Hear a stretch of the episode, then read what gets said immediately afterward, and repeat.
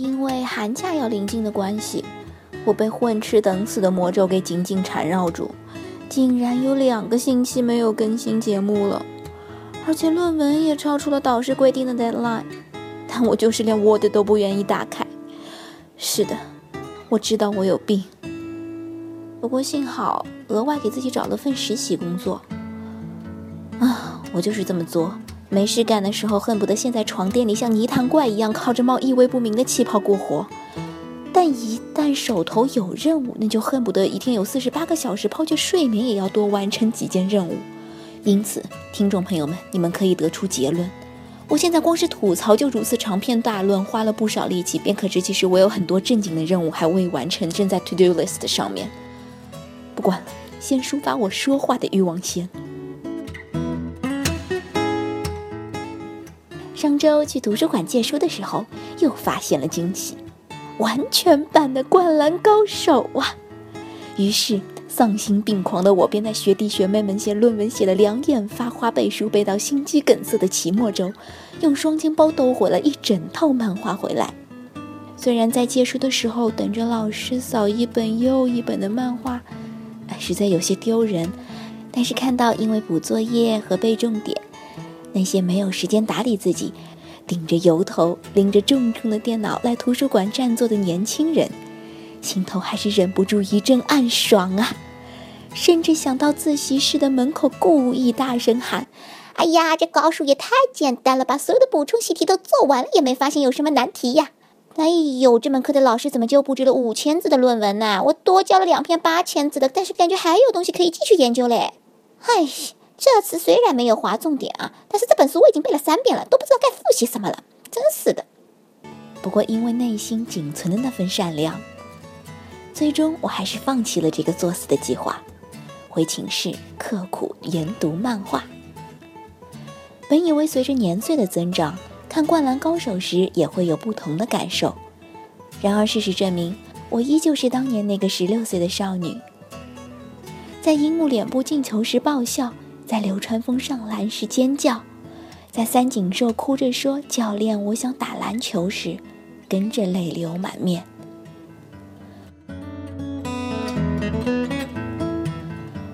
每看完一本漫画，都忍不住赞叹：井上雄彦画的实在太完美了，不仅是人设，还有分镜、剧情、节奏、性格、形象，都完美的不得了。这样的漫画简直是全人类的骄傲。不过，也并不是每一个角色都一样丰满，因为必须要排除流川枫这个眼里只有篮球的少年公敌和少女心猎手。不过，我想这并非是井上雄彦的疏忽，反而可以说是神来之笔。在这一边看漫画的时候，这样的感触尤为深刻。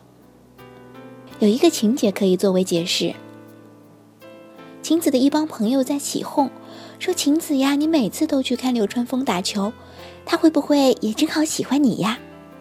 晴子忙忙摆手，但心里也忍不住对这样的可能性抱着极大的期许。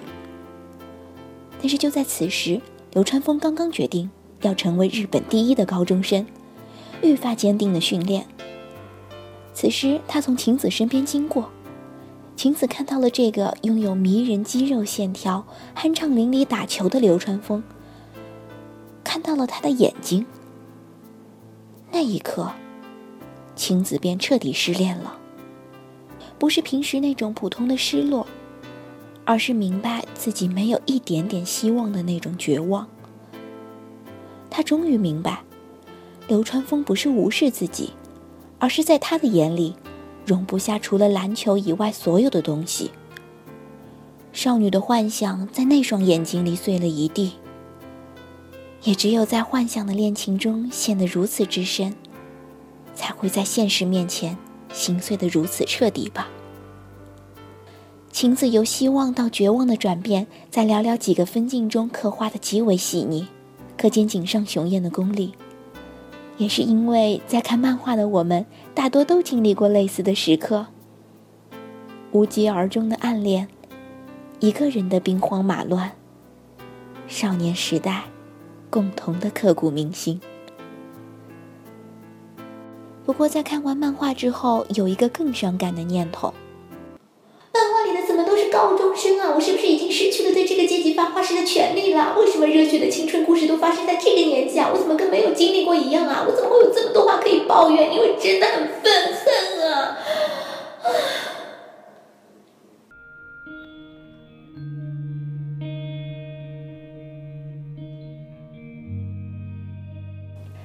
上周还有一件非常重要的事情，《星球大战七》上映。因为北美提前两周上映的关系，在一月九号前我都不太敢刷微博、微信，生怕被剧透。可是因为这次恰巧有考试，还是没有成功赌上年轻人的尊严去看凌晨的首映档，只能早早的换上暴风兵的纪念 T 恤聊以慰藉。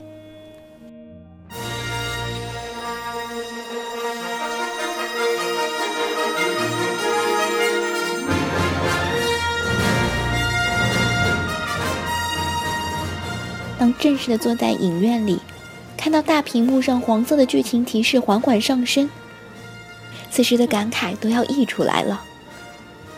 对于星战粉来说，光是在影院看看片头，就已经能催生下感动的泪水了。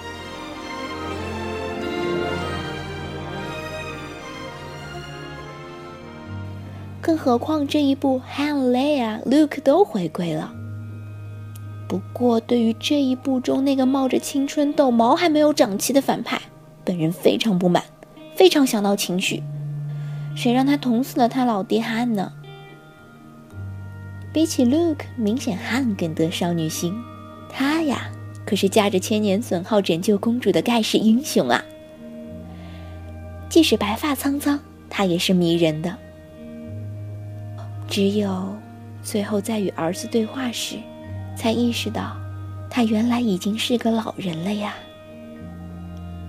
还有直到片尾才出现的 Luke，我都已经认不出来这是当年的那个金发美少年了。原来，时间真的已经过去了这么久了。这一部的剧情结构非常讨好的契合了最初的三部曲，明知是刻意的卖情怀之作，但就是甘愿被扶到影院。四十年前就已经诞生的《Star Wars》，已然超前到了无可企及的地步。四十年后的人们，也只能以复合和续作的方式来致敬了。感慨完《星球大战》之后，近日还有一连串的事件发生，让声称永远是少年少女的我们心悸。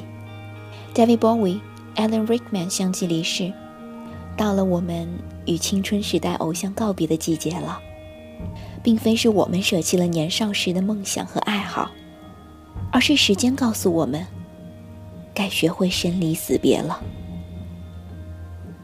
不过，比起学会如何体面的告别，其实心底更期盼的，是收获一份无法割舍的情感。正如走过了十二个年头的《康熙来了》，蔡康永和小 S，能视彼此为生命中最重要的人。一起回忆过往，自己关灯，走下台去，完整的结束了自己创作的篇章。突然想到，在自己的人生经历中，也曾有幸有过类似的时刻。啊，真是神明的恩赐啊！可以让我在回答 “After all this time” 这个问题时，也可以坚定的说：“Always。”